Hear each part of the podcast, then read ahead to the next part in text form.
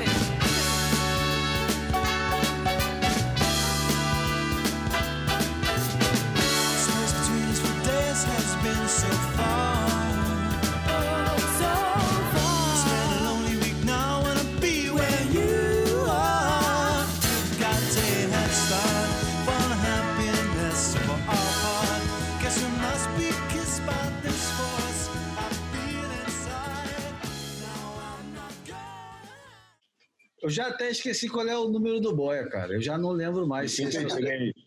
60 e? 3. 63.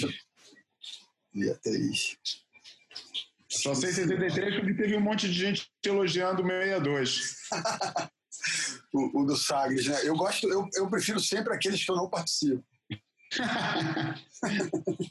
A questão é, você ouve os que você não participa? Porra, são os únicos que eu ouço. Né? É. Porque eu, é, eu, tenho, eu, eu, sou um leonino, como eu estava falando isso ontem com alguém que eu não me lembro, eu sou um leonino que, que devo ter um ascendente diferente. Eu não, não gosto de ficar me vendo, me ouvindo, não. Já me entrego para o momento ali para fazer a, a, execução e não me sobra tempo para ficar me, me, revendo, não. É, muito embora revê-los seja interessante. Bom, esse. São os dois leoninos, assim, né? Pois é, é leonino com ego frágil, né? Exatamente. É raro. Bom, esse é o Boia número 63, 63. Eu sou o Júlio Adler aqui do chuvoso Rio de Janeiro.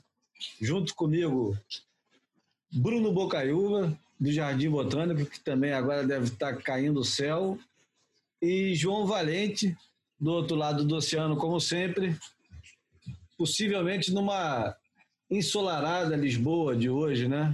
Como estamos hoje, senhores? Pode começar o João. Não está não está ensolarado, bem pelo contrário, tá assim com aquela aquela neblina alta, um pouquinho de mormaço, tem tem estado assim por aqui, o que é ótimo porque está soprando de sul e de oeste fraco há duas semanas e é aquela fase do ano que a água esquenta, os mais os mais entusiasmados arriscam até um calçãozinho. A água está uns 19, 20 graus por aí, o que para cá é quente pra caramba. O tempo está aquele mormaço gostoso, não está aquele sol que torra, mas está um, tá um calor agradável. Até daquele tempo que eu faço, se, ficasse, se fosse sempre assim, era uma maravilha. Estava nem mais frio nem mais quente, tá ideal. E dando altas ondas. Isso é que é a melhor coisa, né? Diga lá. Bem diferente. Diga lá, Bruno Bocaiúva. Eu deixei o, aqui uma frechinha da janela aberta hoje de noite e acordei. É, tinha uma poça no cantinho do quarto aqui, de tanto que choveu. Tá aquele dia realmente para ler livro, para assistir conteúdo, enfim, para quem puder ficar em casa. Bom, nós começamos hoje com Head Start for Happiness, do Style Council, do álbum de 1985, My Favorite Shop, que é um, um, um álbum, para quem não conhece ou para quem não lembra, álbum era, um, como diz o nome, um disco que você abria a capa, a capa era dupla, você abria o álbum e às vezes a, a capa era as duas partes e nesse álbum específico do My Favorite, Favorite Shop, é, é repleto de referências de cada um do, dos dois. Um, um deles era o Paul Weller, que tinha recém desfeito a banda dele, The Jam. O outro era o Mick Talbot. E eles juntaram um, um timaço de músicos de estúdio e de músicos ainda no começo de carreira nesse projeto novo que era o The Style Council, que foi uma grande surpresa para a gente que gostava tanto do The Jam. O, o, The Jam sempre teve influências da música negra, né? tanto que eles gravaram Curtis Mayfield e tudo. Mas é, essa guinada para o jazz e para a bossa nova foi muito surpreendente, né, João? Você lembra quando esse disco saiu, cara? Como foi o. Esse não é o primeiro disco. Atenção, esse não é o primeiro disco. O primeiro disco é muito mais bossa nova, que é o Café Bleu, Café Azul. Uhum. E esse é o, o segundo disco, que para mim é o melhor disparado. E revelou é, backing vocal, revelou tanta gente. Esse, esse disco é fenomenal. É, eu não lembro quando o disco saiu, não. Eu não escutava nessa época. Fui descobrir o. Foi, é, eu fiz o percurso certo, né? Eu comecei, eu, eu descobri The Jam e depois Style Council, sem nem saber que era o mesmo cara que estava lá, e depois fui descobrir Paul Weller. É, e tudo extemporâneo, tipo, tipo, tudo fora da época, já nada aconteceu, o único acontecendo é o Paul Weller, né? E, e por isso não, não, não, não, lembro quando, quando. Lembro quando escutei a primeira vez, mas aí eu já estava numa fase de fascinação com esse cara que, pelo amor de Deus, é daqueles caras que aparece, não sou muito. Gênio da raça, é. Mas tem uns caras que vou te falar, parece que tudo que os caras botam a mão vai, vai, pode ir tranquilo, de olho fechado, que é difícil da bola fora, cara. O Weller é um deles. Cara. Minha relação é igualzinha, igualzinha. Para mim eram projetos distintos e só mais tarde, eu não me lembro nem quando que eu percebi que, enfim, que o culpado era, era o mesmo, que ele tinha envolvimento com tudo isso. É impressionante a guinada e, e como o cara tem tem qualidade, como o João disse, tudo que ele faz tem tem, tem relevância, né? E enfim, esse disco eu acho solar, vibrante, ao, ao mesmo tempo que tem umas nuances diferentes também, porra, muito bom. Mas aquelas coisas, né? Aposto que se naquela época já tivesse internet, a gente ia saber no ato, que é, que é, é o cara atrás dos dois. Só que naquela época a gente escutava os discos que às vezes no rádio até, descobria as coisas no rádio e tal, pô, mas você escutava os discos, eu normalmente, para falar a verdade, como nunca tinha muita grana, eu descobri os discos porque escutava na casa de alguém e gravava a fita cassete, né? Daí eu ficava só escutando a fita cassete, sem informação nenhuma, tirando o nome do disco e o nome da banda. Daí, pô, esses detalhes, quem é que era, quem tocava, essas coisas, muitas vezes me passava ao lado, sem não fazia a menor ideia quem que era, só só hoje em dia é que pô, já sai tudo mastigadinho, né? Em tudo que é lugar que aparece vem informação é, todinha. É. é. se você gosta disso, consuma isso, né? Enfim. É. é. Aqui no Rio, nessa época, Bruno, a gente tinha a Rádio Fluminense e o programa Novas Tendências que ajudava muito a, a revelar e fazer essas conexões todas, né? Você sabia exatamente qual era o guitarrista, o baixista, o vocalista, o produtor, os caras é, decupavam toda a informação para a gente e entregavam ela mastigadinha, né? Pô, eu me lembro, eu me lembro que eu tinha uma, uma fitinha que tinha exatamente uma, uma gravação que fazia uma assim era um, era um pupurri de sons dos 80 assim e eu me lembro que, que de uma sequência exata que, que, a, que a locutora vinha e falava assim Buzzy Cox, Sex Pistols and Ramones e no meio dessa de, dessa mesma gravação eu me lembro que também ficou marcada a, a, a expressão da mulher falando assim, ó, e também tem o Neil Young enfiando a raquete, ou seja, fazendo a, fazendo a guitarra chorar, né? Que a galera usava essa expressão também. Então, aquilo para mim é, é, tá, tá colado. Eu tenho certeza que eu jamais vou esquecer dessa expressão do Neil Young enfiando a raquete. Eu me lembro da entonação dela falando Buzzy Cox, Sex Pistols and Ramones. Aí tinha assim uma coisa, sobe o som, depois da, dela anunciar. Então foi, foi de fato é, foi uma, uma puta de uma, de uma vitrine para o que estava acontecendo, e, como você disse, com, com essa distinção de, de ter a, a informação é, é, adicional, enfim, uma coisa que, que gerava um, um pouquinho mais de profundidade na experiência, né? Eu tinha um amigo chamado Luiz Cláudio Tinoco de Moura, que morava no mesmo prédio, inclusive, do Fernando Magalhães, que era guitarrista, aí viria a ser mais tarde guitarrista do Barão Vermelho e que compartilhava comigo a paixão pelo The Damned, que era uma banda menos conhecida e que é, era considerada a primeira banda a lançar o, um disco punk, que é o New Rose, de 1976. Uhum. Mas é, um dos discos mais importantes que eu, que eu comprei e que mudou muito meu jeito de ouvir música foi o, último disco do The Jam, o The Gift, que era tinha tinha tanta coisa aí ele era punk, mas não tinha nada de punk mais. Era é, uma coisa que já ia para soul e tinha uma música que eu que eu adorava, adoro até hoje, que é Town Call Malice, que é o, o, hino do cacete, aquela música. Um dia a gente tem que colocar aqui o, no, no Boia Town Call Malice. Já existia gramofone no Shopping da Gávea? Ainda não, né? já existia gramofone, porque ah. eu, eu não descobri essas coisas simultaneamente com a época que foi lançado. É. Fui descobrindo muito mais tarde e comprando tudo em loja de disco usado na 7 de setembro uhum. na Uruguaiana, quando eu ia almoçar com meu uhum. pai, uhum. recebia a minha semanada e ao invés de, de, guardar o dinheiro, eu ia lá nas lojas de disco usado, ficava dedilhando uhum. disco a disco e comprava às vezes disco pela capa eu não, não esqueço quando eu comprei lá na 7 de setembro na Toque Discos o The Gift do, do The Jam. Cheguei todo feliz em casa. Ninguém conhecia aquela porcaria, só esse amigo meu, o, o Luiz, é, Luiz Cláudio. Coloquei e falei, nossa senhora, cara, que, que é muito diferente, cara. Tinha, tinha de tudo ali. É.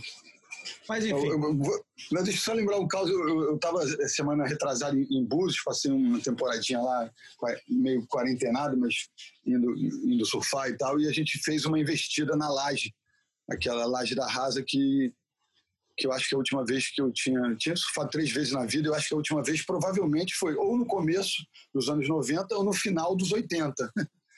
E eu encontrei lá, porra, perdido, é, pegando onda de sup um cara que era meu contemporâneo de adolescência no Leblon, que ele tinha todos os discos, viajava direto, e tinha uma coisa interessante, que era o seguinte, é, que era... Ele deixava, ele chamava a galera para as audições na casa dele, mas não deixava nem copiar os discos. Galera, vem ouvir aqui em casa. Então, assim, tem muita coisa que eu ouvi na casa desse amigo, que era o Manel, mas que, porra, ele nem gravar ele deixava para a galera ficar sempre perto lá dele, querendo ouvir os discos. Então, me lembrei disso também. E aqui no Rio tinha o caso famoso do surfista que tinha os discos e cobrava para fazer uma gravação, uma reprodução a é. cassete, né? Pode crer. Marcelo Bosco comercial. Bom, eu acho que o, o, primeiro assunto de o primeiro não, o único assunto de hoje é, é a volta do por que é o único? É, você tem razão, não é o único. O principal, enfim. O principal, o primeiro, né, cara? Vamos ver onde é que a coisa nos leva. Vai ficar fingindo que a gente trabalha aqui com pauta, tudo certinho, com escalada e não sei o quê, pô. É, roteiro, tempo, né? Bom, um dia falar... a gente chega lá. Vamos, Ou não. Vamos falar, vamos falar do, do que a WSL fez aqui no Brasil que eu não sei dizer se é um, um campeonato, se é um evento beneficente, se é um, um circo, como alguns chamaram. Eu, eu, eu não sei qualificar o que foi aquilo.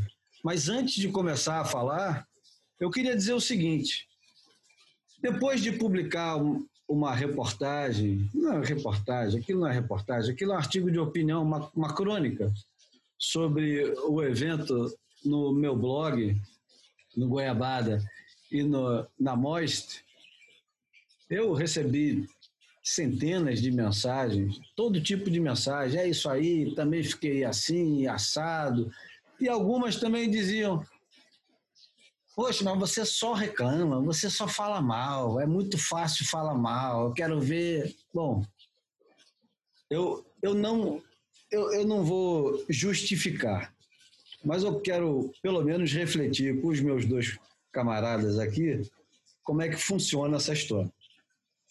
Eu vou usar o, o futebol como referência.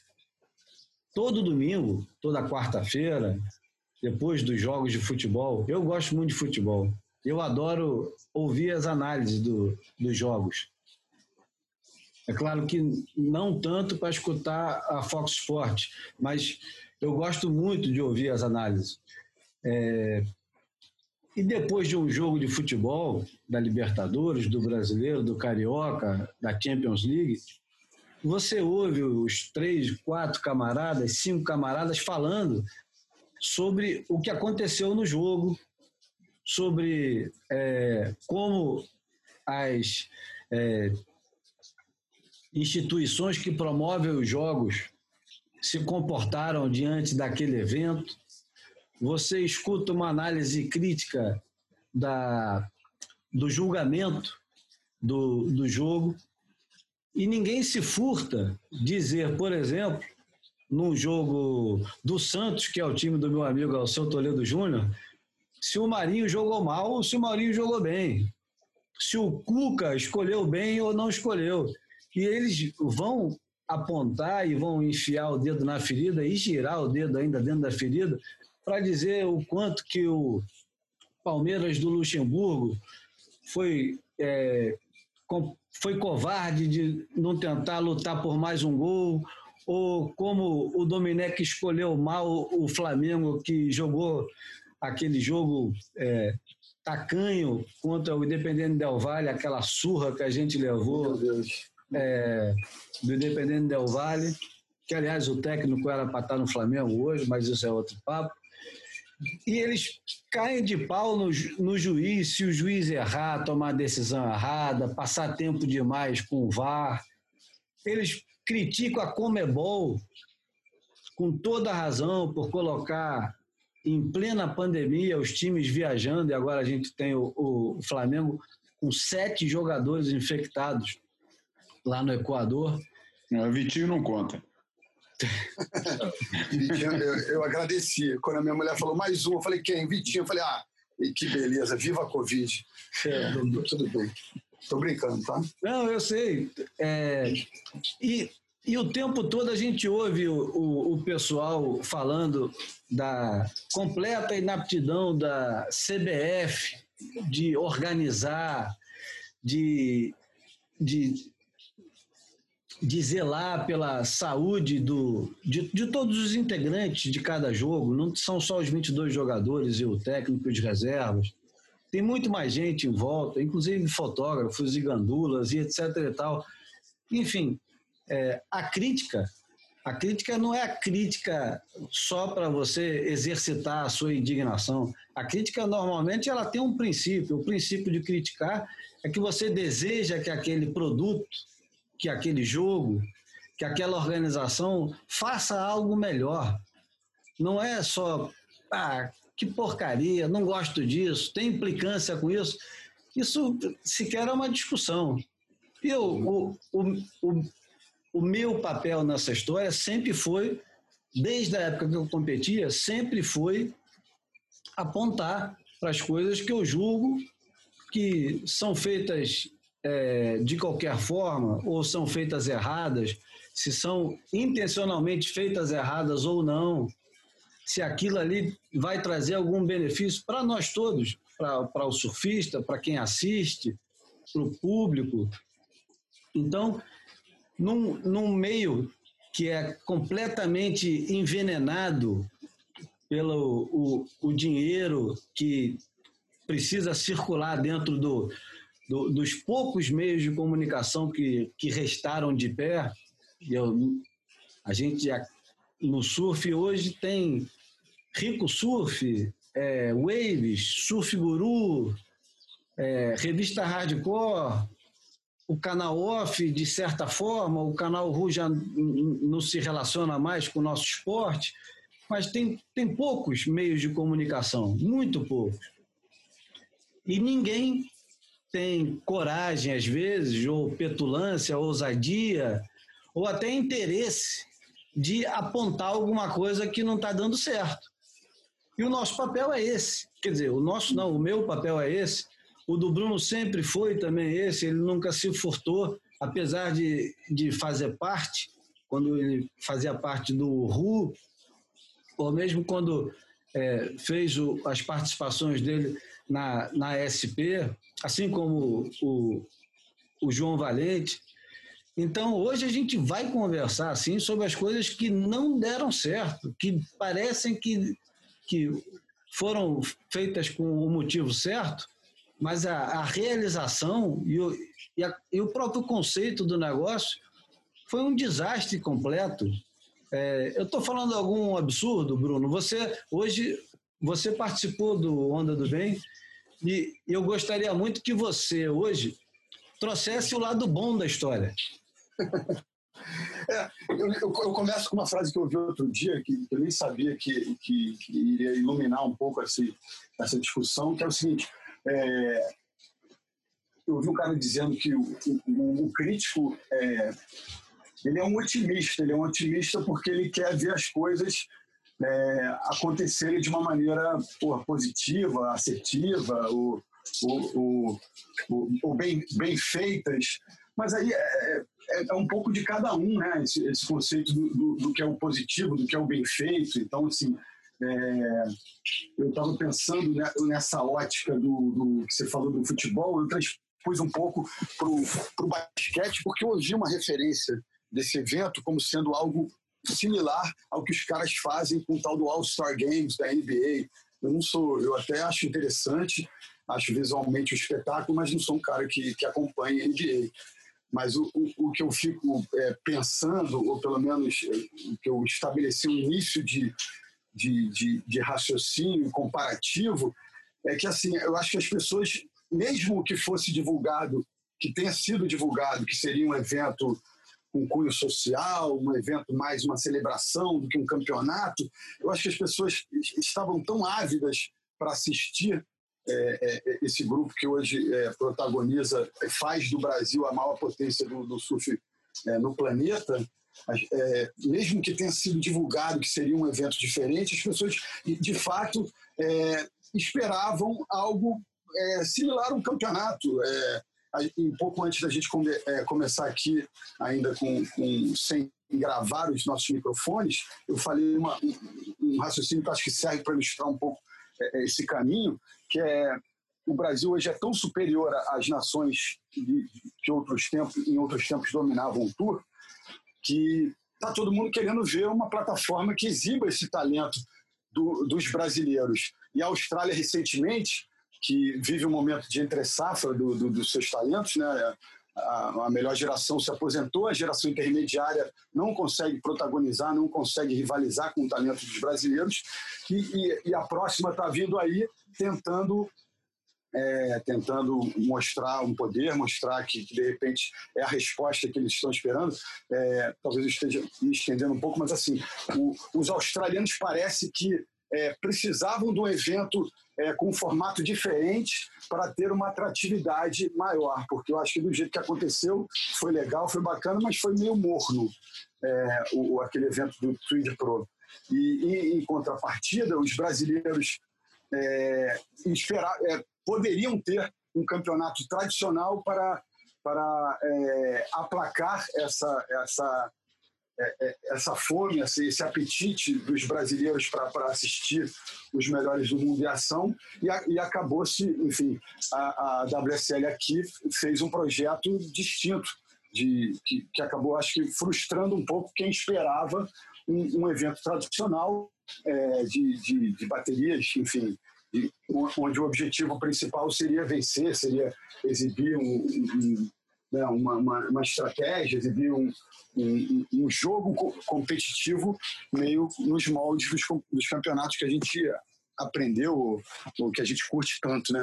Então acho que me parece assim que foram tomados é, caminhos diferentes em, em, cada, uma, cada um dos lugares e isso frustrou é, frustrou de parte a parte. Quem, quem, esperava ver muito talento dos australianos, acho que viu um, um, um evento morno e que, e que, exibe um pouco que eles continuarão apanhando da gente no circuito.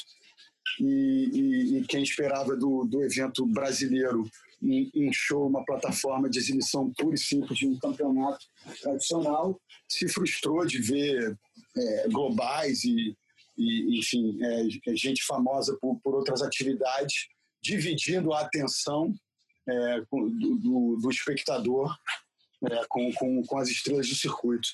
Não sei se, enfim, ficou um, um pouco confuso, mas acho que é, eu acho que a, o resultado é, é, vai muito da, da expectativa criada pelas pessoas em torno do evento, muito embora ele desde sempre tenha sido divulgado como algo diferente, entendeu? Então, Não, acho que está claríssimo. Você é, falou, é, falou e acrescentou coisas que são importantes na, na, nessa conversa. Eu não sei se o João é, perdeu o tempo dele em Portugal, se o, o, horário também às vezes não ajuda muito. Você assistiu, João, alguma coisa? Eu não, eu não vou me botar na posição, já, já pegando nesse negócio da do, a visão do, do papel do crítico, eu, eu não vou me botar no, no, no, no, no lado mais radical da, da, da, clássica não vi não gostei.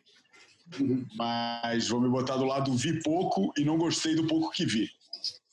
É, achei que, que. E não gostei a vários níveis. Primeiro nível, nível da festa, nível de encontro. Ele está querendo promover uma coisa é, é, sabe? Está querendo promover aquela história, pô, vamos fazer as coisas acontecerem. Independente agora das narrativas que cada um acha dessa história do Covid, o que, que tem de exagero, o que, que não tem, o que, enfim, a verdade é que é, ninguém nega que, que, que existe um, uma, uma epidemia, uma pandemia, ninguém nega que existe gente sendo afetada pela doença, ninguém nega que existe que, que as mortes são, são devidas. Depois passe os exageros e, a, e, as leituras erradas e as manipulações e os interesses. O que é fato é que a coisa existe. E se existe, o pessoal está querendo regressar o máximo possível a uma ideia de normalidade e, e fazer e, e, no evento que, que, promove isso claramente e que promove, eu estou falando da Countdown Series como um todo, que tenta relançar o surf profissional, o, talvez um dos esportes que mais é, mais forma mais clara se fechou e encerrou a sua atividade, né, todo mundo está mais ou menos competindo por aí. Pelo menos os principais esportes está acontecendo as competições. O surf é que abriu mão disso por completo, está tentando relançar um pouco a coisa é, e que se faça por intermédio exatamente daquilo que não deve ser feito, que é um ajuntamento social, um evento social e não um evento esportivo. As pessoas estão tentando fazer eventos esportivos e não sociais. O social ficou de lado e de repente o social nesse evento tomou o, o palco e foi o assunto principal. E foi o assunto principal por quê? Por causa do segundo nível, porque o negócio de fazer de noite é, aqui em Portugal também já teve. O mesmo cara que, que organiza, o Rui Costa, que organiza o Capítulo Perfeito, que é um campeonato pô, 100% surf, negócio que, pô, espera aquele dia que nego fica o ano inteiro esperando é, acontecer. Uh, uh, que, que, qualquer surfista fica o tempo todo esperando acontecer durante o, o, o inverno inteiro. O inverno inteiro, né? E, e, e que é uma coisa que funciona 100% para o surf, tem zero de social aquilo. É, acontece qualquer hora, não tem promoção. É, o, ele também fazia o Surf à Noite, que era um evento que acontecia em Carcavelos, É, nunca teve onda, o campeonato tinha sempre uma merrequinha na, na, na beira d'água e os caras eram puxados por, por jet ski para fazer os aéreos de noite, ninguém via nada. É, e ele mesmo gozava um pouco a história, porque ele falava: um evento eu faço para satisfazer é, o, o, o meu lado de surfista, o outro eu faço para satisfazer meu lado de empresário, porque no fundo era uma grande festa que acontecia em Carcavelos, um monte de ativação de marca, um monte de barraca de marca fazendo mil atividades, e aí realmente era um, era um evento social e que o surf era só o carro-chefe, era o que dava a, a, a era o que dava o, o, o banner, né, embandeirava aquilo, mas era, acabava por ser um negócio todo um coadjuvante. Era apresentado como ator principal, mas na verdade era o coadjuvante. E, e aí eu acho que aconteceu um pouco a mesma coisa, é, porque é difícil captar a imagem, é, não funciona, entendeu? É, é e fica um negócio meio patético. Isso gerou também esse, esse, esse ao passar o surf para coadjuvante pela própria natureza da, da, da, capacidade de captação das imagens e de, de mostrar as coisas acontecendo, é, o, o lado social se impôs ainda mais. Entendeu? É, e depois foi, porra, sei lá, daí já é uma coisa minha mesmo, o próprio nome, cara, eu detestei esse nome, cara, esse negócio de onda do bem, essas histórias do bem, cara, me irritam muito, cara. É, eu, fico, eu já fico de pé atrás quando eu escuto, de pé atrás não, cara, já, já torço o nariz, mal escuto falar dessas histórias do bem, cara. O cara que se aproxima para mim do bem, eu saio fora, cara. É, mas enfim, isso aí já impliquei com, com, com, com, a, com a coisa logo daí. E depois acontecendo com, a, com a execução como foi, cara, não, não, não, não dava para não, não, não falar mal. Eu me senti, porra, envergonhado de ver aquilo, cara. Eu senti embaraçado, pô, eu tava sentindo vergonha alheia, cara, é, vendo toda aquela máquina que a WSL bota sempre para tentar empolar as coisas ao máximo, fazer tudo parecer alucinante e tal, e vendo um espetáculo patético daqueles acontecendo ali é, e os caras querendo botar o negócio para cima, cara, ficou um negócio embaraçoso demais, cara. Entendeu? Não é vontade de falar mal, é exatamente o que você falou, cara. Até me lembrou uma vez o, o, aquela, essas críticas que te fizeram aí, até me lembrou uma coisa de um, cara, de um colunista de futebol que a gente adorava e que sumiu do mapa completamente, que era o Marcos Caetano. Você lembra desse cara, Júlio? Claro, gostava muito dele. Muito bem, cara. Acho que era no órgão que já nem existe, ou, não sei, já não lembro onde é que ele escrevia. Sei que ele escrevia, escrevia semanalmente, escrevia muito bem. É, e eu não sei porque que eu falei com o Marcos Caetano, porque não tem nada a ver com o Marcos Caetano. Só que foi na mesma época que eu li o Marcos Caetano e acho que era no mesmo, acho que era no mesmo meio. O Tostão tinha uma coluna também, é, e era na época que o Scolari estava na, na, na, seleção e o, e o Tostão começou a sua coluna falando que uma, uma declaração do Scolari, comentando uma crônica de opinião do Tostão, falando, pô, o Tostão, o Tostão tem que decidir se ele quer ser é, se ele quer ser jornalista ou se ele quer ser é, técnico da seleção. Porque ele estava criticando o trabalho do Scolari como técnico, né? O cara falou, porra, cara, se eu sou, se eu sou jornalista, não sou nem jornalista, eu sou um, é, é, um opinador, né? um colunista de futebol, se eu não vou falar do trabalho dele como técnico, vou falar sobre o quê, cara? Entendeu? E é um papel, cara. É um papel que, para muita, pode ser considerado ingrato, mas o que eu acho mais irônico disso tudo é que o, o, jornalista assumido, o crítico assumido, que é tão vilipendiado, é tão. Nego gosta tanto de, de, de apontar, pô, esse papo mesmo, pô, só fala mal, só critica e tal, não sei o quê. As pessoas que normalmente fazem esse tipo de comentário são os que frequentam as caixas de comentários das notícias, que é um espaço muito mais agressivo e muito mais. É, é, é, sim, muito mais agressivo, muito mais sem regra, muito mais é, para cuspir veneno do que qualquer coluna de jornalista, do jornalista mais ácido, mais crítico do mundo, né? Pô, por que, que até hoje a gente fala de Derek Hyde? Por que, que até hoje, por que, que teve tanto impacto aquela história do Power Rankings, da época do Lewis Samuel? Exatamente porque esses caras falam coisas, porra, fazem crítica, é, às vezes meio gratuitamente, por exemplo, o Beat Grit é uma coisa que, que é um site que faz crítica é, gratuita, mas fazem de um jeito engraçado, entendeu? É, e... envereda mais pela, pela galhofa, né? É mais uma coisa que que é um The Onion do, do surf, né? É, é, exatamente. Enfim, mas só para falar que eu não tô com vontade de falar mal, cara. Porra, eu tô louco. Eu ganho grana com, com fazendo narração de campeonatos da WSL, cara. Pô, eu quero mais é que a WSL, porra, dê certo pra caramba e que a coisa funcione pra caramba. Mas ali, para mim, foi bola fora, cara.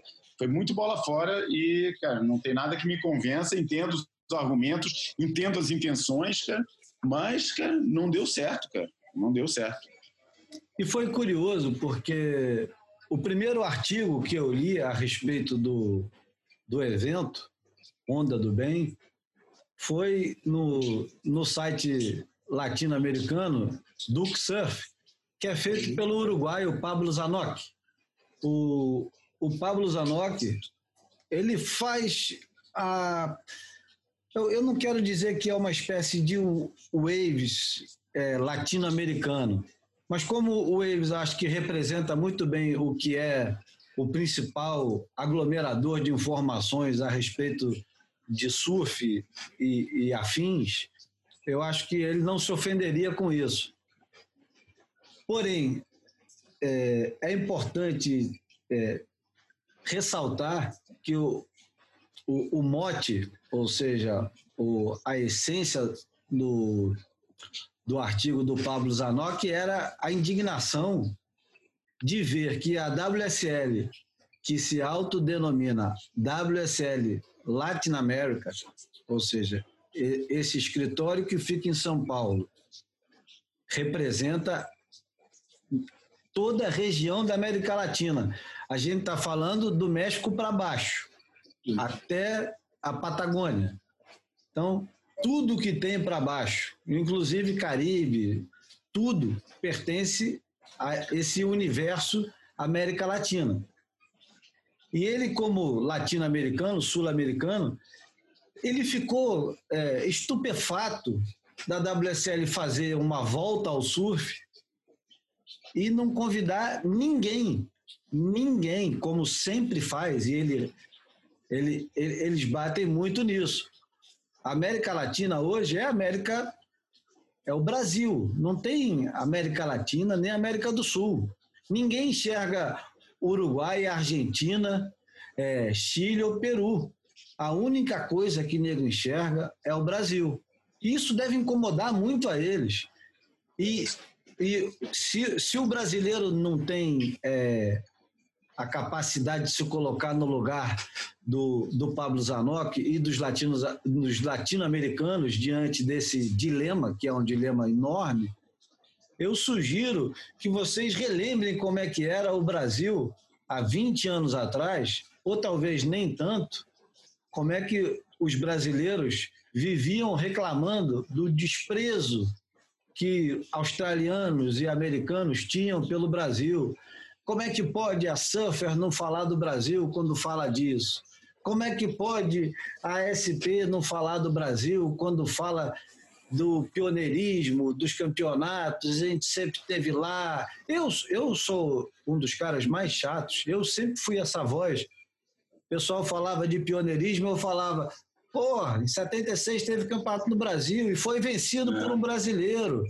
A gente é. tinha brasileiro no top 16 em 76, 77, de novo, brasileiro ganhando.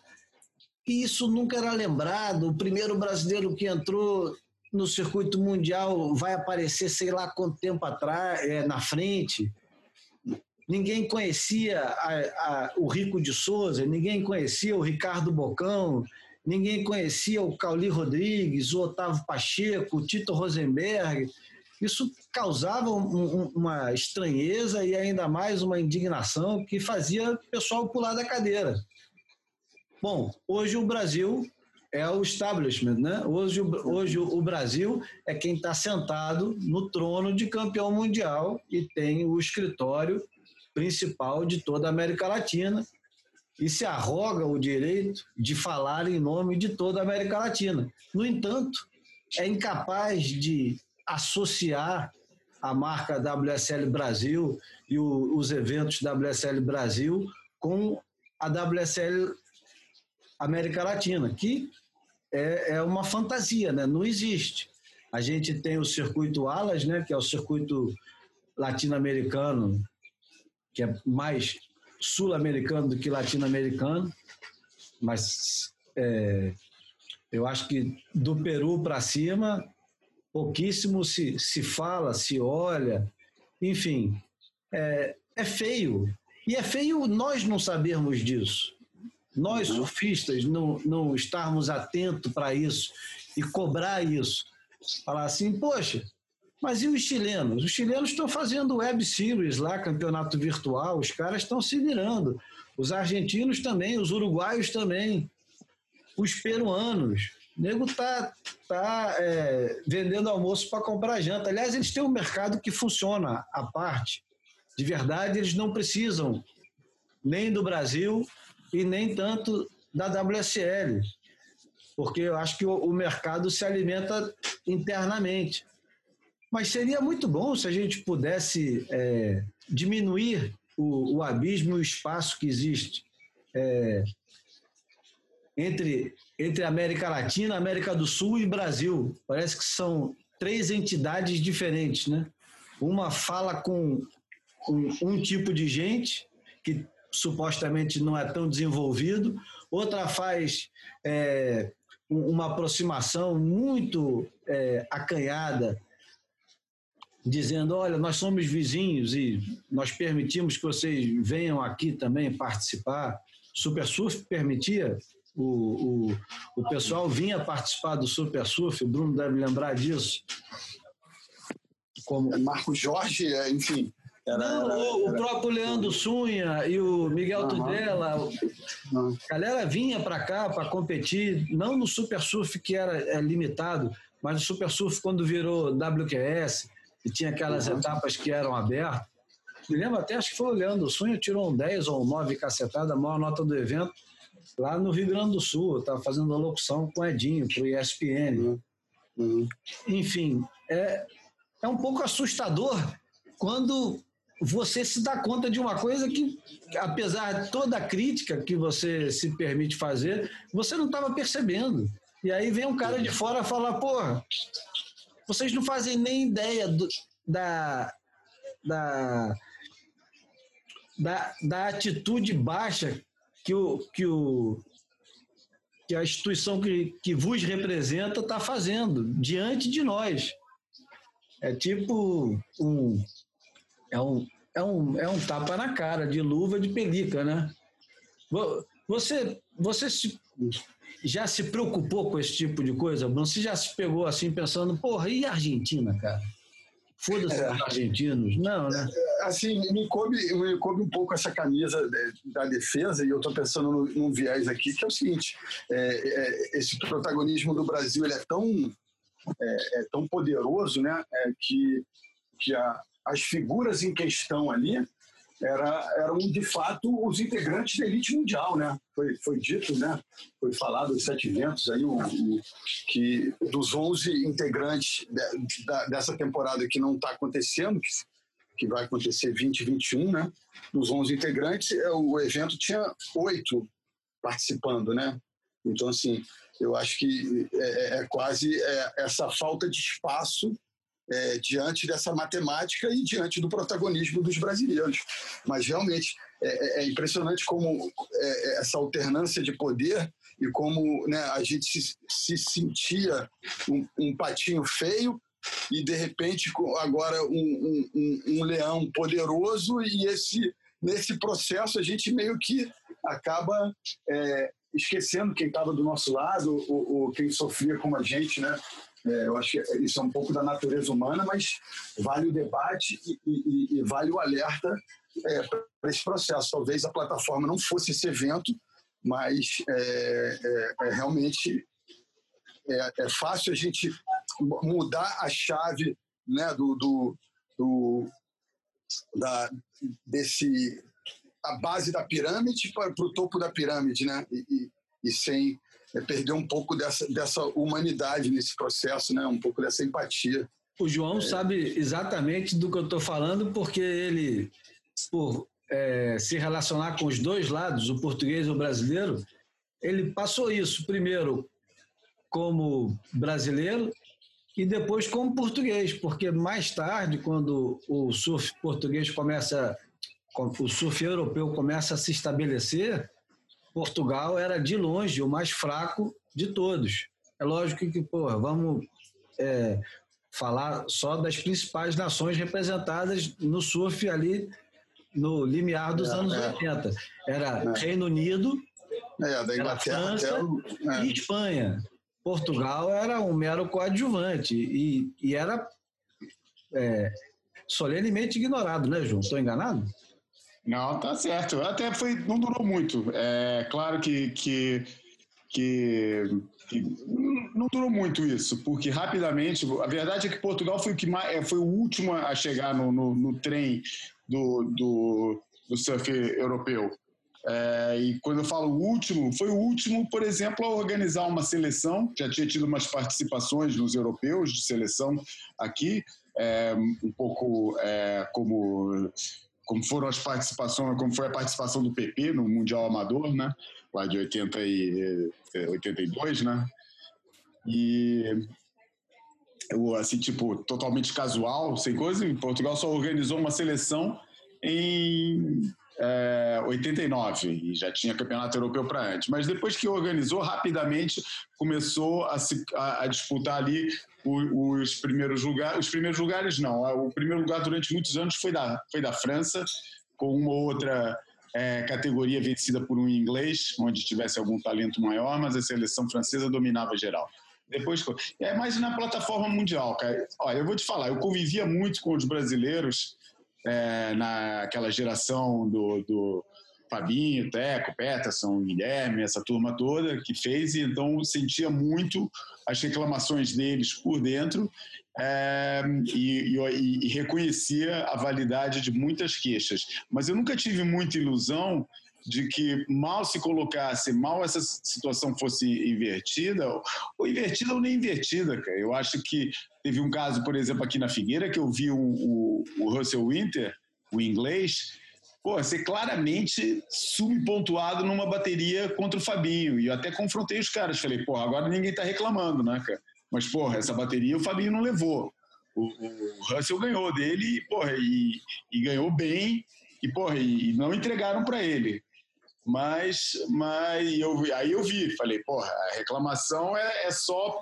Não tem aqui é. uma representação. Quando dói no teu calo, né? É. é não é uma coisa de estou aqui para defender os frascos de comprimidos, não. Eu estou aqui para defender o meu lado. E que a hora que eu conseguir conquistar a minha posição, quem estiver por baixo, eu ainda vou pisar também, porque daí eu garanto o meu lugar. E eu acho que isso está tá se passando um pouco. É uma coisa que precisa ter cuidado é, de, de fazer mas não me surpreende que isso aconteça e tenho pena. Bom, dito isso, eu acho que ainda tem algumas coisas a serem ditas do, do evento. Uma delas é. Eu, eu não vou ser estúpido ou canalha de criticar o fato dele ser beneficente. Não sou tão é, babaca a esse ponto. Mas, porém, entretanto, eu não posso deixar de observar que a beneficência do, do campeonato foi um tanto quanto discreta, né? Eu tenho muito apreço ao nosso querido Jorge de Olivença, acho louvável o que ele faz com, com o, o projeto dele. Não acho que é a hora de, de fazer isso agora, a gente tem problemas muito sérios e aí é difícil você ficar mensurando a, a seriedade de determinados problemas e o quanto que a, a, atenção deveria ser voltada para determinadas coisas, principalmente no, num esporte como o nosso, que é praticado na natureza e deveria ter uma atenção especial com a preservação e nesse exato momento com a devastação que acontece no Brasil, no, numa, nos maiores biomas do mundo, né? no Pantanal, na Amazônia, em tudo quanto é canto, enquanto o pessoal vai simplesmente ignorando toda e qualquer prática de bom senso e vai devastando. E, e o, o surf, como já fez nos anos 80, é incrível, né? Como é que é, na virada ali para os 90, né? O SOS Amazônia. SOS Amazônia, que o Bocão fez com o Antônio Ricardo, se não me engano, é. um, um evento em Ipanema para chamar a atenção. A, a Company tinha a camisa Pro Amazônia e era uma preocupação de todo mundo que se preocupava com o meio ambiente. Naquela época, isso era uma coisa muito é, reservada, quase o, o pessoal que se identificava com esse discurso eram os ambientalistas que eram escassos ainda, Carlos Mink, é, Fernando Gabeira. É, o recém-falecido aí, Alfredo Sirquizo. Exatamente. E, e o surf tinha essa identificação porque, naquela época, sofria com empreendimentos imobiliários, como aconteceu com a Prainha, quando quiseram construir um condomínio na prainha, e a prainha. Isso acabou provocando uma, uma união dos surfistas que frequentavam a prainha na época e, e, e protegeram a prainha como é protegida até hoje e muito bem protegida. É, enfim, é, foi, foi estranho ver o surf é, fazendo um evento um evento beneficente com é, QR Code na tela e etc e tal. E em nenhum momento eu não assisti tudo e tento não ser leviano nas coisas que eu falo. Mas o Bruno participou do negócio, eu não quero colocá-lo numa situação de, de, de saia justa com quem o contratou para trabalhar, mas em nenhum momento eu ouvi, percebi ou houve o diálogo entre o que está sendo arrecadado, o que foi arrecadado e o evento. Em nenhum momento isso foi falado. Tenho certeza que o evento deve ter uma contrapartida que a Oi, a Havaianas e a Rede Globo e todos os outros patrocinadores devem pingar um Quaraminguá para o para o projeto do Jojó de Olivença, isso deve ser uma coisa meio compulsória, né? O, o, a própria pecha de beneficente deve exigir isso, né? É. Mas eu não vi as contribuições, sequer vi, por exemplo, uma das celebridades envolvidas no campeonato declarar publicamente, eu não, não, não me lembro de ter ouvido é, a Dani Suzuki ou a Glenda ou o Paulo Zolu dizendo que abriu mão do cachê, ou se recebeu o cachê ou não, para doar para o projeto do, do, do Jorge de Olivença. Eu não vi em nenhum momento isso. O Bruno pode me corrigir se eu estou errado. Não, eu acho que os, os, números não foram divulgados de fato. É, o que eu sei é que houve uma pesquisa prévia de projetos é, com, com essa pegada social envolvendo o surf no Brasil inteiro e os participantes puderam votar naquele projeto que eles achavam que, que mereceria o, o foco principal do evento e, eles elegeram o, o, o, projeto do Jojó, é, que ele faz lá, Santos Guarujá, enfim, é, lugar onde ele migrou e, e, fez sua vida. Então, houve é, é esse, essa, é, esse processo democrático para escolher onde. Agora, a divulgação dos números é, nunca eu tive acesso a eles. E, e, aqui em off a gente até debateu isso. Eu acho que talvez é, o, o, a fragilidade do, do, resultado final desses números pode ser o motivo pelo qual não, não foram divulgados. Foi o que eu fiquei imaginando aqui, porque é, não sei se o, brasileiro não tem hábito de fazer isso, ou o público do surf é, talvez menos ainda né, tenha, tenha, seja feito a, a esse tipo de, de, mobilização, ou pelo menos é, não a mobilização em si, mas a, o, o gesto né, de, de, de ofertar, o, o, dar dinheiro para uma organização é, social. Enfim, eu acho que é, eu vejo esse, esse caminho de, de, de leitura da situação. Ou ah. vamos assumir também que o evento não. foi um completo fracasso de público, como era de se esperar, porque simplesmente não agradava absolutamente ninguém, nem de quem queria ver as celebridades em, em trajes é, ínfimos, hum. o Paulo Zulu sem camisa, ou ver a Dani Suzuki de, de maior, ou, ou, ou apenas vê-los falando qualquer coisa que fizesse ou não fizesse sentido. Também não agradou quem queria ver competição de surf, também não agradou quem queria ver alguma é, inovação com relação aos LEDs nas pranchas ou surf noturno. E os números não mentem. No, no YouTube, por exemplo, na transmissão em inglês eu vi algumas vezes, voltei para ver e o número maior que eu vi foram 730 pessoas.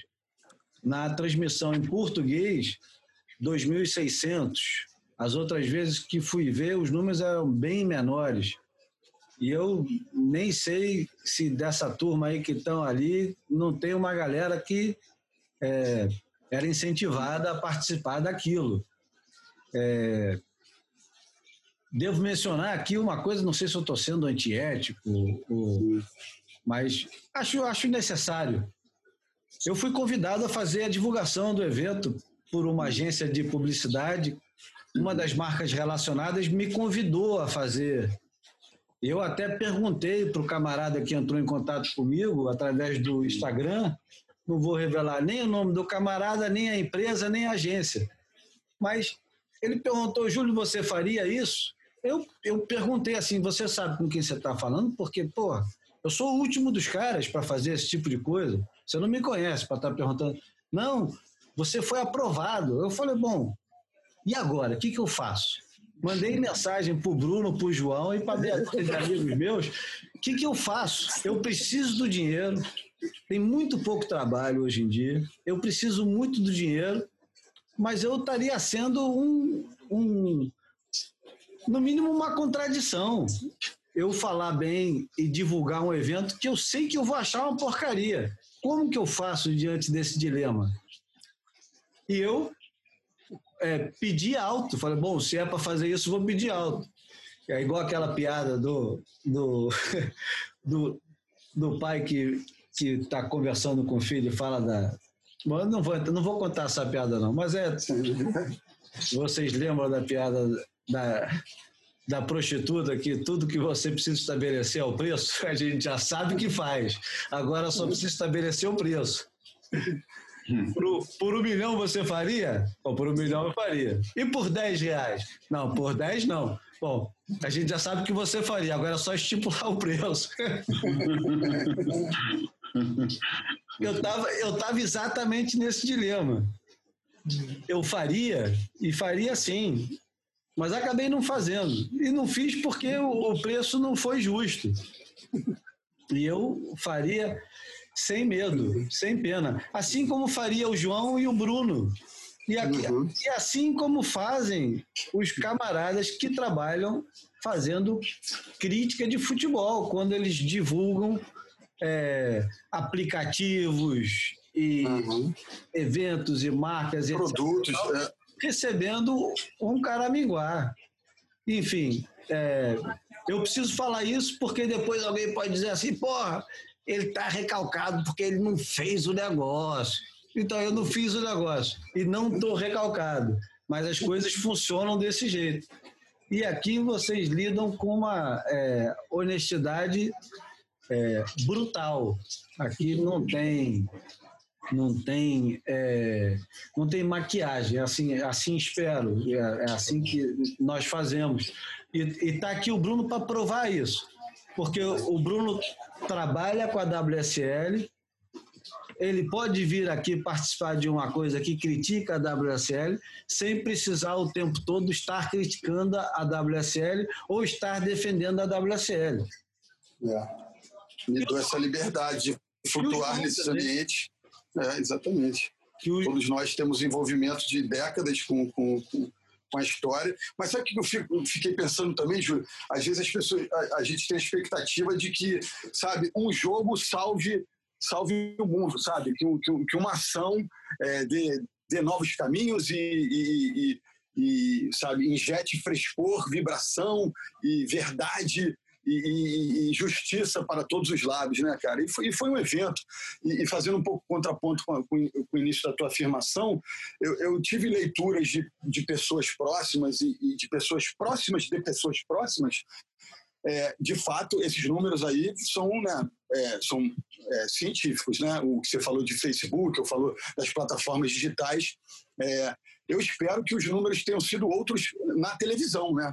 Que é uma vitrine diferente, que trabalha com números diferentes, e, e, e percebo, é, depois desse debate, já percebia antes, que, de fato, o evento foi desenhado para televisão e acabou que esse, esse, esse outro canal de divulgação para escorrer o conteúdo, é, o, o, canal digital tão poderoso de em dia, tão contemporâneo, acabou ficando um pouco no segundo plano na medida que a emissora mais poderosa do Brasil entrou no jogo. Né? Então espero eu que os números de TV tenham sido diferentes e eu acho que a, a, o público é, leigo que assistiu na televisão, eu soube de feedback de fato, de gente que não pega onda, que achou interessante, que achou bonito, que achou bacana. Então, assim, é, eu espero que esse outro lado tenha sido atendido a contento, é, porque é, de fato existiu essa vitrine e os números de, de, dessa vitrine aí que eu não tenho acesso mesmo, mas de repente a gente consegue com, com alguma,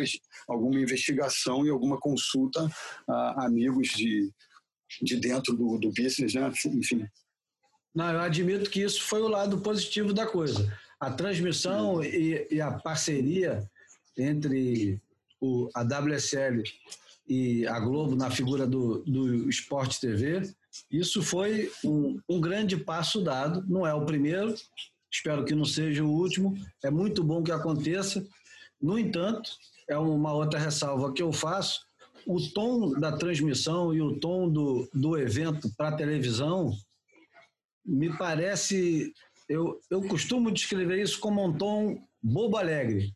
É um tom bobo alegre quando tudo é maravilhoso. E veja bem, é, é um tom Joe Torpel da história, uma versão de Joe Torpel em português da história, sim, mas o Joe Torpel ele tem um contraponto, embora sempre muito acanhado, muito discreto, mas ele tem sempre o contraponto do comentarista que está ao lado, para falar pormenores técnicos, de uma, alguma coisa que não está dando tão certo quanto parece dar na voz do Joe Tortel. E o, o tom dado pela transmissão na TV, e, e isso tem sido sempre o, o tom do surf na televisão, é sempre uma coisa é, Ainda bem que estamos aqui, que bom que estamos aqui, é tão bom estarmos aqui, nada dá errado. Ele acabou de cair, mas isso acontece o tempo todo. Todos nós caímos, mas nos levantamos. A vida é feita de quedas e é importante. É, é insuportável quando não tem bom humor. A primeira coisa que é fundamental é o bom humor. Você não precisa ter ironia nem o sarcasmo, que é uma coisa que nós usamos bastante mas pelo menos um bom humor. Você levar, se levar a sério o tempo todo, levar a sério o que você está falando o tempo todo, é, é chato, ninguém aguenta, nem, nem, nem os, os mais é, necessitados desse tipo de coisa aguentam isso o tempo todo.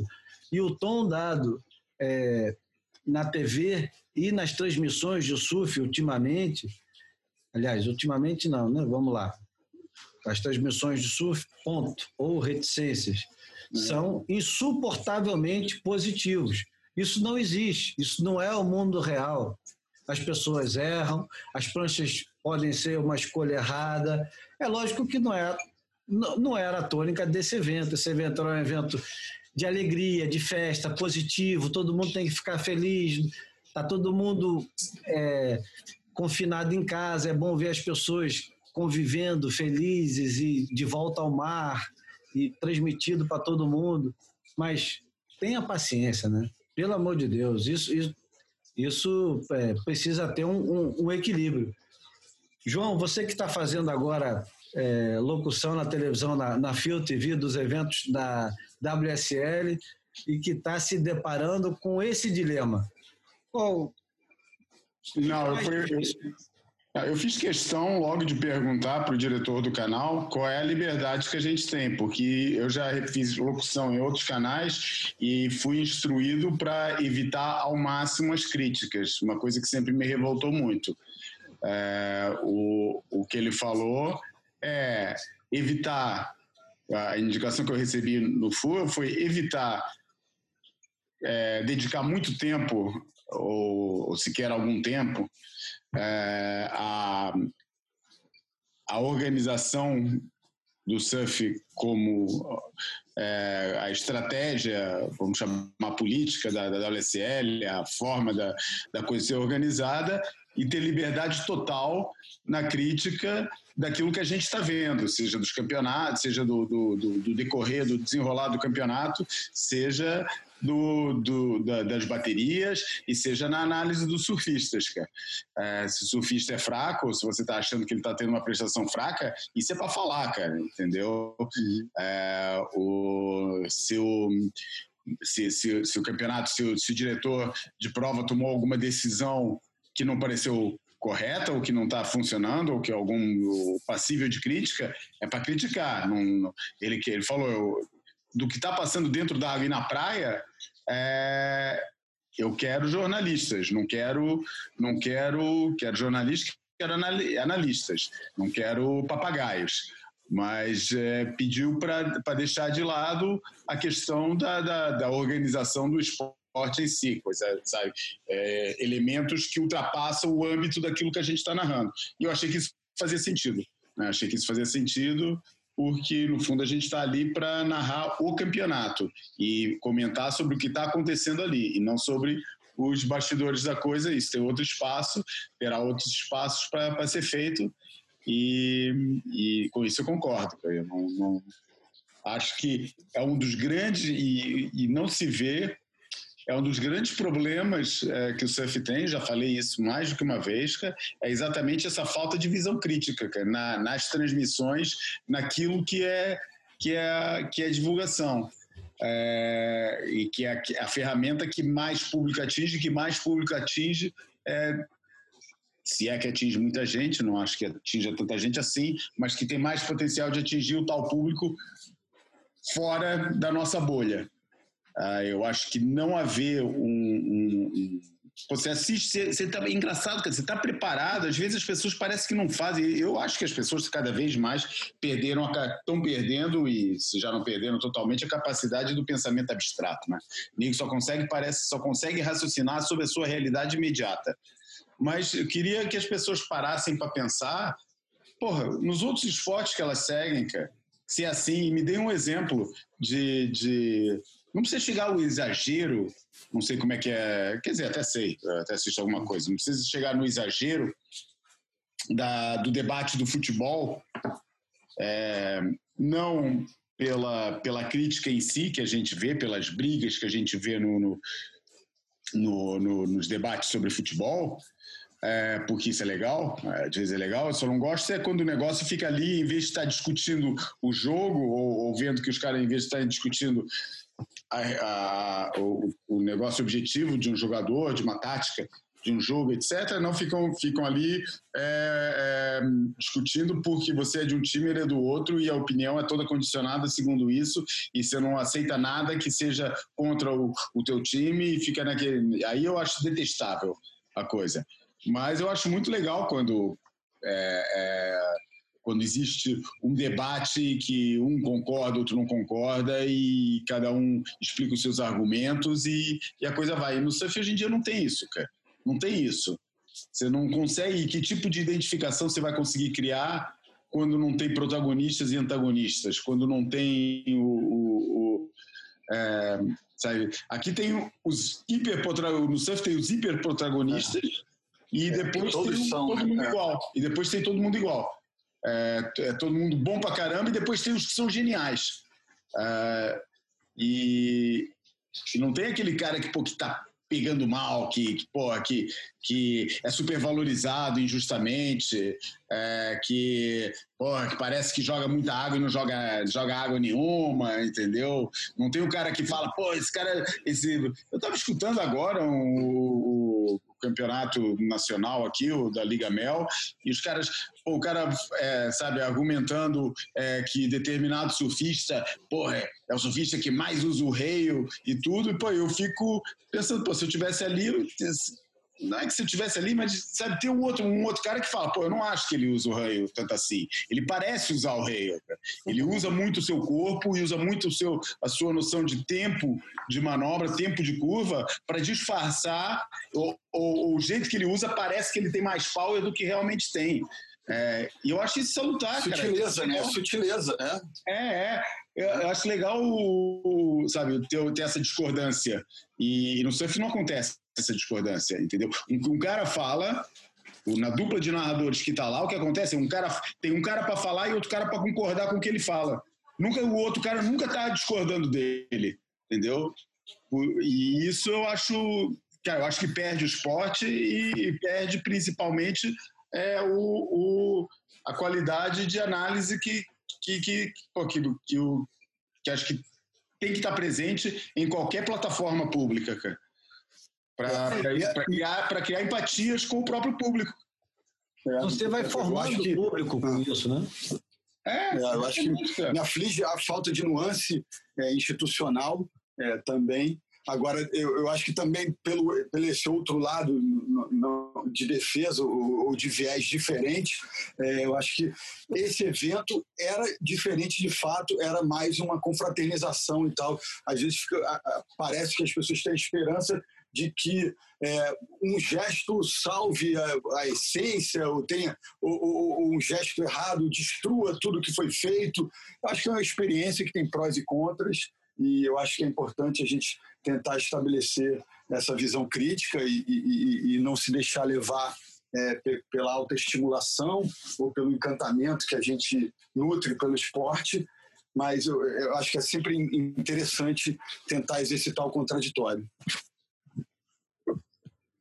Bom, eu acho que basta de onda do bem, né? Eu acho que estamos.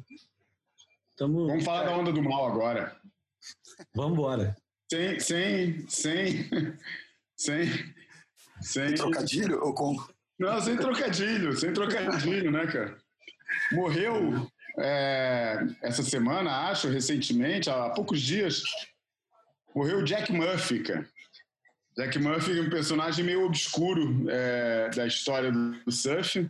Teve o seu papel, né? ganhou uns campeonatos aí no, nos anos 60, começo dos anos 60. É, é, ele ganhou um campeonato.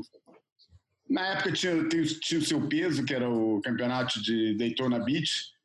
É, era assim, ali na, no, tinha, na, nos Estados Unidos, naquela época, tinha o seu peso, tinha sua importância. Né? Depois abriu uma surf shop e tal. E isso bastaria para ficar um pouco marcado na história do surf americano, que, reportando um pouco a um assunto que a gente já falou antes, né, o surf americano, a história do surf americano é a história do surf mundial, né, segundo eles. E a gente habituou a, a, falar assim, já tive oportunidade né, de, de falar disso, né, cara? No Brasil, é, o, o, brasileiro, qualquer outra nação, não é para falar do brasileiro, não, qualquer outra nação do mundo, tirando é, Estados Unidos e Austrália e Havaí, é, qualquer outra nação do mundo, para ter um surfista digno de entrar na história, tem que ser um grande campeão. Nos Estados Unidos, qualquer campeãozinho regional está na história do surf mundial, que é a versão deles da história. Mas pronto. O Jack Murphy abriu, ganhou aquele campeonato, ele, ele, ele teve, a sua, teve, a sua, teve seu momento de, de fama ali, mas o verdadeiro momento de fama ali é que o cara, depois que ele abriu uma surf shop e, e, se, e, e faliu, a shop teve que fechar. É, o cara se assumiu a, a, vida de criminoso, né? O cara se tornou um assaltante é, que, que na, na área de Miami eles usavam uma, uma daquelas lanchas super rápidas e iam naquelas casas de, de, de beira de mar, entravam nas casas e roubavam principalmente objetos de arte. É, e depois fugiam pelos canais e pelo, pelo, pelo né, por aqueles pântanos que tem ali na zona da, da Flórida, se escapuliam por aí e, e, e, e fizeram essa vida durante um tempão e se tornaram muito famosos porque pô, ele, nem foi eles, eles se tornaram, foi o Jack Murphy, o próprio Jack Murphy, é, ele entrou no, no Museu Americano de de, de, Museu de História Natural, Museu Americano de História Natural, em Nova York, e roubou a estrela da Índia, cara, que é uma safira de 563 quilates, uma das maiores joias e mais valiosas do mundo, cara. É, é, é assim, tipo, um protagonismo no mundo do crime incrível pro cara. Pô, mas o cara era muito pior do que isso, cara. Ele não era só um. um isso, isso, até fica engraçado, né? Porque pô, o cara só roubava dos ricos, que é aquele uhum. negócio meio Robin Hood e tal. O cara roubava os ricos. Não dava para os pobres, mas pelo menos roubava os ricos. Né? E, e tem esse lance que é meio caricato, né? De o cara pô, no museu, o cara vai roubar uma joia no museu. É negócio de. que a gente é. já viu em vários filmes, né, cara? Cinematográfico. É, o negócio. E, de, e depois virou missionário, né? Não teve um negócio que depois. Não, isso é bem depois, porque no meio disso é. tudo, cara, o, pô, o cara foi acusado e, e pelos vistos, já, pô, o cara levou duas meninas, no, no, duas secretárias que tinham também feito um roubo. O cara só se dava com isso, o negócio era bandido mesmo. É, duas meninas tinham roubado 500 mil dólares, não sei o quê, pô, e assassinou as duas, cara. Matou as meninas no barco, amarrou elas em, em pedra e jogou no meio do mar. É. Enfim, uma figura controversa é o fora da lei é o último do ano, né? É, é. Porque, enfim, o cara depois até fizeram um filme baseado no roubo da, da, da tal Safira, um filme mesmo chamado que era o, o, apelido dele, Murphy the Surf, era o nome do o apelido do, do Jack Murphy era Murphy the Surf. E daí, enfim, teve, teve, fizeram um filme sobre ele que era, se me falha a memória, é, é Live a Lot, Steal a Little. É, vive um monte, rouba um pouco. É, enfim, depois ele se tornou missionário, virou depois na prisão e começou a fazer os seus. É, é, ele começou na prisão é, virando. Evangelizar, né? Evangelizar e tal, e tirar as pessoas do crime, enfim, tentou arrumar o seu, o seu, o seu, a sua redenção e seu morreu carro. aos 83 anos de idade. E, e, enfim, é só uma nota sobre um personagem do mal, claramente do mal, para contrastar aí com a onda do bem. E a principal revista de, de esportes americana, a Sports Illustrated, na edição de maio desse ano, traz uma reportagem de 10 páginas com a história do, do Murphy. É uma, é uma reportagem muito interessante. Eu, eu, eu, eu, não sei como eu poderia, é, eu não sei se tem disponível, mas no nosso grupo do Telegram, nós temos agora um grupo do Telegram, eu compartilho todos os links que são aqui citados o, o artigo do Pablo Zanoc, o, o meu artigo na Mostra e no, e no Goiabada, meu blog, enfim, tudo que, que é comentado, mencionado no, no Boia vai para esse canalzinho do Telegram, onde eu, João Valente e o Bruno Bocaiúva compartilhamos é, o, o, que dá para compartilhar. Esse, esse artigo é interessante. Quero saber, e aí o seu net? Falaremos? Pois é, o João pode falar do seu net. Enfim, é, o seu net. compartilhar conhecimento, pô. Você já falou da tua, você já falou da tua, você já falou da tua coluna que você escreveu é, na Most e no, teu, e no Goiabada, Isso. teu blog, é o, a matéria que você escreveu, o texto que você escreveu sobre a, o Onda do Bem. É, enfim, a gente aproveitou esse, esse embalo e fizemos uma coisa que a gente, que eu e o Júlio já estamos discutindo há um tempão, que é escrever matérias a quatro mãos para órgãos de surf internacionais. Começando pelo Swellnet, do camarada australiano Stu Nettle. É, o cara parece bem profissional, um sujeito bem profissional. E excelente é uma, surfista, atenção. Hein? Excelente surfista e é um, e é um, dos, é um dos sites mais fortes do, do, do da, da Austrália, compete com o Coastal Watch. São os dois principais sites que vivem daquilo que realmente traz tráfego para os sites de surf que não tem nada a ver com as matérias que se botam lá, com as fotografias, com os filmes. Previsão. Nada disso. É previsão e câmera, né? É, isso é que atrai tráfego. Hoje em dia, conteúdo é, é surfista quem produz, não é site. Então, por isso, é, e conteúdo que, que, que, alcança grandes níveis de visibilidade. Isso roda nas redes sociais, não é em sites. Nos sites, o que mexe mesmo é câmera e, e previsão. E é serviço, né? É. Eles funcionam por assinatura, por isso são sites que também têm um modelos de negócio lucrativos. Não é baseado em publicidade o modelo de negócio deles, apesar de ter, o negócio é, é assinatura, para ter acesso às câmeras. Enfim, a gente começou aí, eu peguei nesse texto, traduzi, e no ato de traduzir para inglês existe sempre um elemento de, de edição. É, fiz uma edição que acaba dando uma, uma coautoria é, bem pequena, mas é uma coautoria, pra, o suficiente pelo menos para a gente dizer que o, que o texto foi escrito às quatro, a quatro mãos. E como eu expliquei na partilha que eu fiz na, na, nas minhas redes, é, essa coautoria vai ser, vai ser sempre é, desequilibrada. Numas o texto vai ser meu e a participação do Júlio vai ser mais, mais, mais limitada, no outros o texto vai ser do Júlio. Enfim, outros provavelmente vai ter uma participação quase igual dos dois. É, e a coisa vai funcionar assim e começamos a publicar. E a intenção de publicar no Swellnet, e acho que a gente, a gente ainda não, não tenha, posso adiantar aqui, adianto, já o nome que a gente vai assinar, Júlio? Claro. É, ainda não foi aceite, a gente vai sugerir, porque ele pediu, o, o editor, o Stu Neto, gostou muito da, da, da da, do texto, gostou da resposta, é, disse que teve uma ótima resposta junto, junto ao público dele e sugeriu da gente criar um nome para a coluna e criar uma imagem e tal. A gente vai chamar de Bongo Fury, é, que enfim não significa nada e, serve, que é o que a gente queria, que não significasse nada, mas que servisse bem a coisa. E o, o a, a intenção do Bongo Fury é fazer um pouco do que a gente estava discutindo aqui é, por um lado, contar as histórias que se passam, as histórias no surf, é, que se passam fora do eixo, da atenção do eixo anglo-saxônico.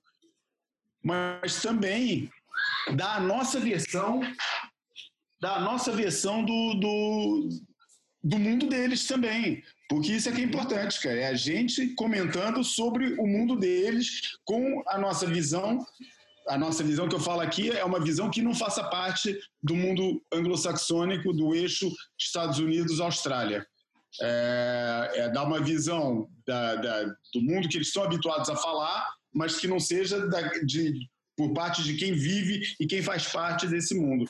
Para eles perceberem que esse fato que muitas vezes, é, quer dizer que às vezes nem tem essa noção, que é a gente sempre leu e a gente sempre consumiu a informação que eles produziam, mas eles não fazem a menor ideia do que, que se passa fora desse, daquilo que eles fazem. E quando eu falo, a gente vai falar, obviamente, vamos, vamos ter uma noção um pouco mais centrada no mundo que fala português, vamos procurar também outras coisas. É, e, e, mas tudo que não faça parte do mundo que fala inglês no meio do surf, eles simplesmente ignoram por incapacidade comunicacional, pela barreira da língua, é, e também, mas também por uma falta de interesse de alguém assumir um pouco essa voz e assumir esse lado. E é isso que a gente vai propor com essa coluna e que provavelmente vamos tentar levar até para outros canais. Tem que ser negociado também lá com o Stu, que, foi, que abriu, foi, foi super receptivo com a, com a coisa. O Júlio já, já tinha colaborado com o Celnet e ele, talvez por isso, tenha sido super receptivo às nossas ideias. É, tem que ser negociado com eles qual é a questão da exclusividade. É, mas a ideia é até levar para outros canais, não canais que sejam diretamente concorrentes. Não, não, não, não, não vamos propor a coluna para o Watch e provavelmente para nenhum dos outros sites principais é, australianos. Ou, Trex e Stab, etc. Mas, mas talvez a gente vá propor para sites europeus, por exemplo, e, e, talvez um americano, não sei, ainda vamos ver o que, que a gente vai fazer com isso. Enfim, estreou a nossa coluna, vamos tentar publicar quatro textos por mês, é, e acho que é um, sabe, sem querer jogar confete demais na cabeça, acho que é, é uma coisa legal, que é uma coisa meio inédita, né? Que é, é surfistas, um surfista brasileiro, um surfista português, escrevendo regularmente para um órgão de, de informação é, australiano e com uma, com uma atenção global. Né, Júlio? Você que acompanha bem o, a parte da, do, dos comentários, você fala que o Swellnet é muito bem frequentado né, a nível de comentários, né? Ontem mesmo eu estava falando com o casal Rusty e Trisha Miller, que foram muito simpáticos, ligaram ontem, a gente conversou mais de uma hora no telefone. Como é que está o Rusty? Está bem. Teve... É. Eu estou contando com um áudio que virá ainda dele. Ele queria gravar ontem, mas eu não sei fazer isso pelo telefone. É, e, enfim, está se recuperando da quimioterapia. A Trisha, esposa dele, é, falou que ele é, tem uma resistência é, quase desumana à dor, então ele não sente tanta dor. Então, tudo que ele está passando, qualquer outra pessoa ia, seria insuportável, mas ele, ele removeu os testículos, imagina, falou que tinha uma dor insuportável. Uhum. E tá fazendo quimioterapia, mas está pegando onda. Imagina, o cara tá fazendo quimioterapia, tá pegando onda, tá se sentindo bem e tirando alguns desconfortos, tá retomando a vida dele. Vai fazer 77 anos domingo. E, enfim, eu fiquei feliz que de manhã logo ela falou: Ó, oh, o Rusty tá dentro d'água, mas quando ele sair da água, ele vai ligar para você. Eu falei: é. caramba, que, que bom ouvir que o cara apesar de ter um câncer e de estar tá tratando isso, está indo para dentro d'água, né? E a importância disso. Bom, a gente falou para caramba, falaram da, da, dificuldade que é tocar um, um, negócio em plena pandemia. Eles têm escola de surf, tem um, um, uma revista, quase um, quase um. É um guia turístico de Byron Bay que sai todo ano. E esse ano eles não estavam conseguindo patrocinadores, evidentemente, difícil conseguir alguém no meio de uma pandemia para pagar esse tipo de coisa. Enfim, então lá é, se equilibrando. Mas aí o que, que eles falaram? E quando eu falei que estava começando uma coluna junto com o João Valente, eu, os dois falaram: ah, a gente já viu. que legal. E tinha, sei lá, tinha horas que o negócio estava no ar e eles já tinham visto. Quer dizer, é, é, é, além do Rush, mas, mas eles, é, eles costumam comentar lá, porque o que você me falou é que pô, todo mundo, é, a coluna de, de comentários do, do Swellnet é um quem é quem do surf australiano, né? Ah, tá lá sempre o Phil Jarrett, o Steve Shearer, o Nick Carroll, o Maurice Cole, todos os caras estão lá. Uhum. É, a coisa é assim, num nível, porra, é bem diferente, né, de outros fóruns. Enfim, nós, nós estamos bem é, acompanhados, João, e, e bem... É, não, bem editados. Não é, não é só bem editados, porque o, o, o Stu sempre é, foi, foi muito tolerante com os erros que eu cometo em inglês, que cometia, que agora você vai ajudar a consertar bastante. E não são poucos, né? Afinal de contas, eu era péssimo aluno em inglês na escola, estudei em colégio público e quer dizer, estudei em colégio primeiro particular e depois a partir da sexta série em colégio público. E, e na época que eu estudava em colégio público era obrigatório francês e inglês e nenhum dos dois repetia. Então, interesse zero de, de passar de ano nessas matérias. Eu só fui é, me dedicar ao inglês depois que comecei a pegar onda e, e prestar, ma, prestar mais atenção na música, que eu queria saber as letras e queria acompanhar as revistas, os jornais Melody Maker, New Music Express, uhum. Surfer, Surfing, entender o que, que o pessoal falava. E eu sempre escutava meu pai dizendo: Eu nunca aprendi inglês, aprendi inglês é, no cinema ouvindo o pessoal falar sem legenda. Então, foi mais ou menos por aí. Tá? A gramática sofre muito, né? Concordância. Uhum. É, é, triste. O João está ajudando nisso, mas antes do João me ajudar nisso, o Stuart Nettle é, consertava bastante coisa para poder fazer sentido. Enfim, a notícia boa é que o João voltou a escrever, eu voltei a escrever. é... ah, e, ter esse espaço permanente, né? É, é, é, é o exótico olhando para o não exótico, né? Assim, não é o exótico falando do exótico, né?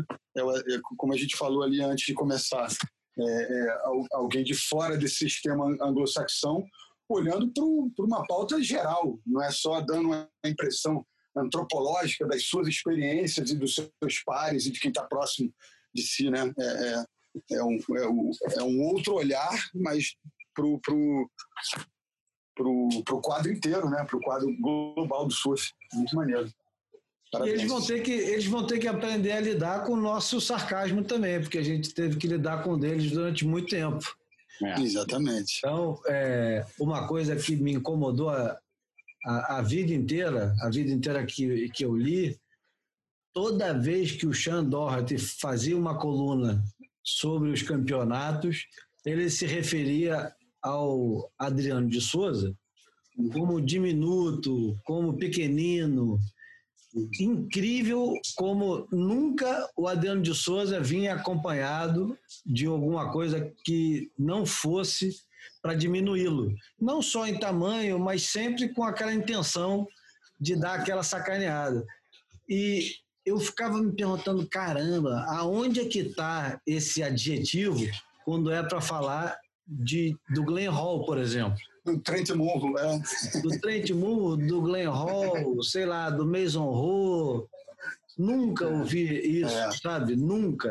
Mas do Adriano, e assim do Ítalo também foi bastante, sempre tinha esse. Isso me irritava de tal forma, do mesmo jeito que quando o pessoal vinha falar de estilo feio, de base feia na prancha, era sempre brasileiro. E eu nunca vi nego falando do Corey Lopes, né? Nunca é. vi nego falando do. Da, Graham Wilson, sei lá. Do, não, do do Charles Sutton, que foi a coisa Nossa. mais deplorável que houve na história de um cara surfando esquisito, né? Parecia um boneco de posto em cima da prancha. E eu uh, e agora a gente pode dar também nossas nossas espetadas, né, com o nosso tridente, nosso tridente latino-americano. Bom, eu acho que é a hora de caminhar para o fim desse boia número 63. Falta algum assunto, João e Bruno? Acho que tá bom por, é, por, por, enquanto tá bom. É, o resto fica para próximo. Isso. Então vamos ao tributo. Já faz tempo que não temos tributos é, de pessoas que recém partiram e dessa vez é um cara que tem tem muito a ver com o nosso universo de praia e de surf. É, Trata-se de Frederick Toots Hibbert. Oh, é verdade, porra. Ah, esqueci. O cara que fundou o reggae, né, cara? Porra. Cantor e compositor do Toots and the Maytals. Ele tocou no campeonato de surf aqui em Portugal, no mesmo dia que tocou Tom Curren, a sua banda. É. Em 2006 obrigatório. Você estava, Bruno, nesse campeonato? Não, não estava, não estava. Eu acho que o Antônio que foi nesse campeonato, não fui, não. Ah, tá. Porra, é. teve show de Tuts and the Maytals, teve show de Tom Curry, Porra, tudo aquele insuportável alemão, que era o Gentleman. e... Mas teve um monte de show legal, cara. Pô, tá bem legal. O... Guardar, guardar. O, o Toots Hibbert, ele compôs algumas das músicas mais reconhecidas fora do universo do reggae e que foram interpretadas por uma quantidade de artistas monumental. Dentre eles, o, o mais importante dos primeiros que reproduziram o Toots and the Maytals foi o The Clash, um pouco mais tarde Amy Winehouse, toda sorte de artistas de reggae gravaram o, os clássicos que ele que ele compôs e ele gravou e hoje eu escolhi uma música que acho que tem muito a ver até com o assunto. É engraçado como quase sempre acaba uma, uma, uma conjuração? Como é que fala? É, é. Uma conjuração não existe, mas uma conjunção, é, os astros se, se unem todos em, em Vênus ou em Marte, ou em Saturno, que agora descobriram que pode ser que tenha vida. E a música que eu escolhi, e que demorei muito para escolher, porque era muito difícil, eu escolhi Pressure Drop. Pressure Drop, que foi gravada pelo The Clash. É uma música que apareceu para o mundo no, no filme A Harder They Come, que é um clássico do reggae, estrelado pelo Jimmy Cliff. E Pressure Drop tem a ver demais com a, o que a gente acabou de falar agora, né, do bem e do mal. E o, o Tuts disse que compôs a música depois de ficar passar um ano em cana, ele foi injustamente preso. Segundo ele, ele diz que foi injustamente preso. E quando ele saiu, ele falou: vou fazer uma música sobre vingança, sobre karma. Então, quando coisas ruins acontecem com pessoas inocentes, então o, o, o refrão da música diz que the pressure drop is going to drop on you. E é engraçado que o Pressure Drop ele já serviu para ilustrar surf na televisão na época do Realce. Pressure Drop já foi gravado por tudo quanto é artista de ska e punk. E é o nosso tributo ao Frederick Toots Hibbert, que morreu aos 77 anos, um dos camaradas mais influentes na história da música negra. Vamos então, eu agradeço ao Bruno Bocaiúva pela participação. Obrigado, Bruno. Valeu, Júlio. Que ele descanse na força. Obrigado. Valeu, João. Obrigado ao João Valente. Valeu, Júlio. E vamos agora com Pressure Drop, pelo autor da música.